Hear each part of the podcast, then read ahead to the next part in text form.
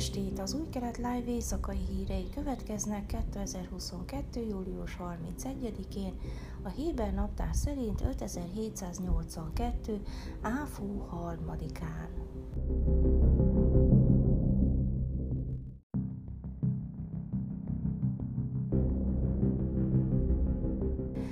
Geula Even Szár, izraeli újságíró, Gideon Szár igazságügyi miniszter felesége vasárnap délelőtt felmondott a Kán közszolgálati műsorszolgáltatónál, vélhetően a hálózat által ráhelyezett választási időszakra vonatkozó hírszolgáltatási korlátozások miatt. Ma reggel tájékoztattam a közszolgálati műsorszolgáltatót a lemondásomról, írta Evanszár Twitteren. Mindig is hittem a közszolgálati műsorszolgáltatásban, és 30 éven át hűséges voltam hozzá, miközben a nézők érdekében nem ismertem megalkuvást professzionalizmus terén. Sajnos nem kaptam meg a megfelelő szakmai lehetőséget, hogy ezt folytathassam. A nők nem csak azzal a férfival azonosíthatók, akihez feleségül mentek. Gideon Szer megosztotta felesége posztját Twitteren dicsérve bölcsességét és professzionalizmusát.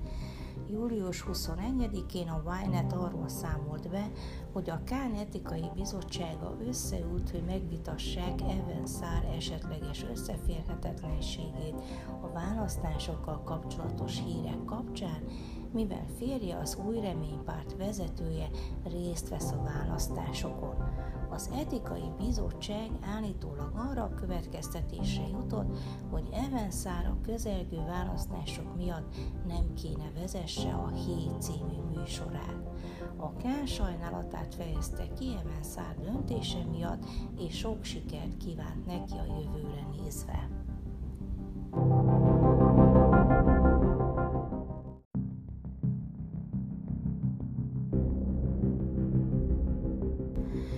Sáj Nécán volt államügyész visszautasította egy nemrégiben elbocsátott magasrangú rendőrtiszt kötelességszegéssel kapcsolatos vágyait, és azt állította, hogy a vádakat ellenségeskedés és politikai törekvések motiválták.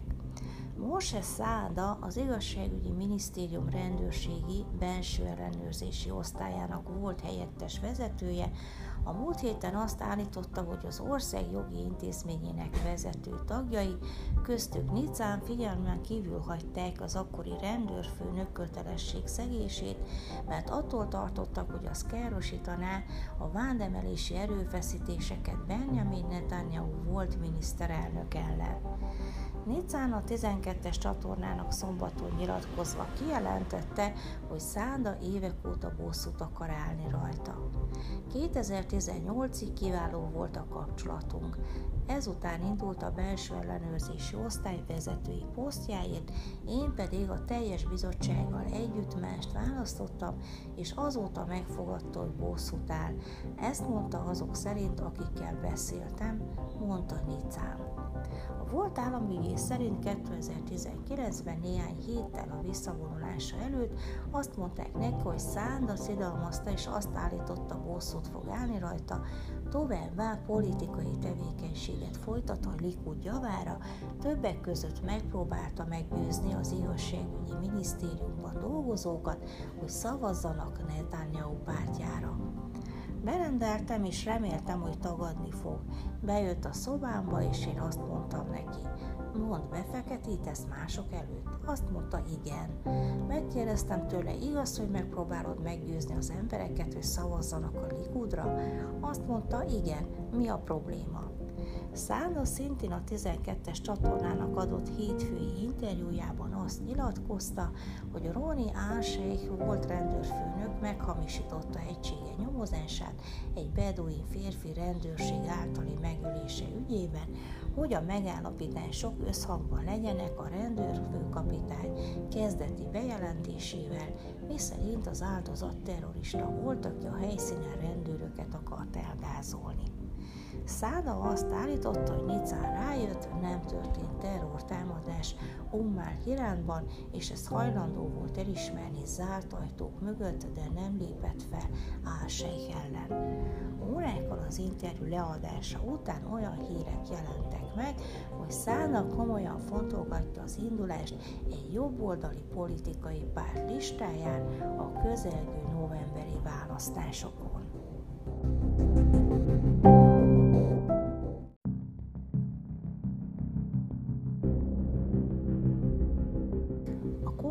Által szabályozott 95-ös koktánszámú benzin maximális ára az önkiszolgáló kutaknál augusztus 1, azaz ma éjféltől másfél sékellel kevesebb, azaz 6,58 sékel lesz literenként, jelentette be a Nemzeti Infrastruktúrális Energia és Vízügyi Minisztérium. A benzinkutak kezelőitől a kutak teljes körű szolgáltatásának átvételi díja továbbra is 0,21 sékel marad. A meredek esés mögött az áll elsősorban, hogy az olajára 7%-ot esett hordónként az elmúlt hónapban, miközben a sékel is erősödött.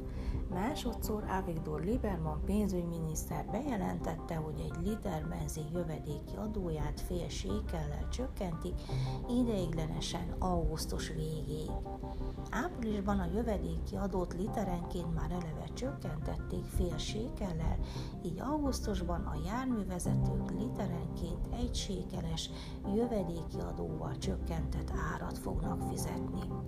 Az adó csökkentés a főügyész jóváhagyását követően léphetett életbe, és Lieberman arra hivatkozott, hogy a csökkentés nem választási kampány, hanem az orosz-ukrán háború kezdete óta tapasztalható olajár emelkedés enyhítésének érdekeit szolgálja. Másrésztről a pénzügyminisztérium tisztviselői ugyanakkor vonakodtak csökkenteni az adót egy olyan időszakban, amikor az olajárak eleve zuhanni kezdtek, azt követően, hogy Joe Biden, amerikai elnök, a hónap elején Szaúd-Arábiába látogatott, és sikeresen lobbizott az olajtermelés növelése érdekében.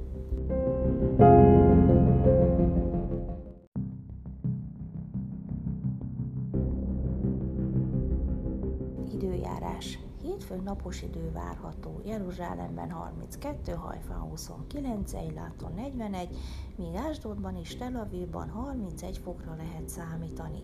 Ezek voltak az új kelet live hírei vasárnap.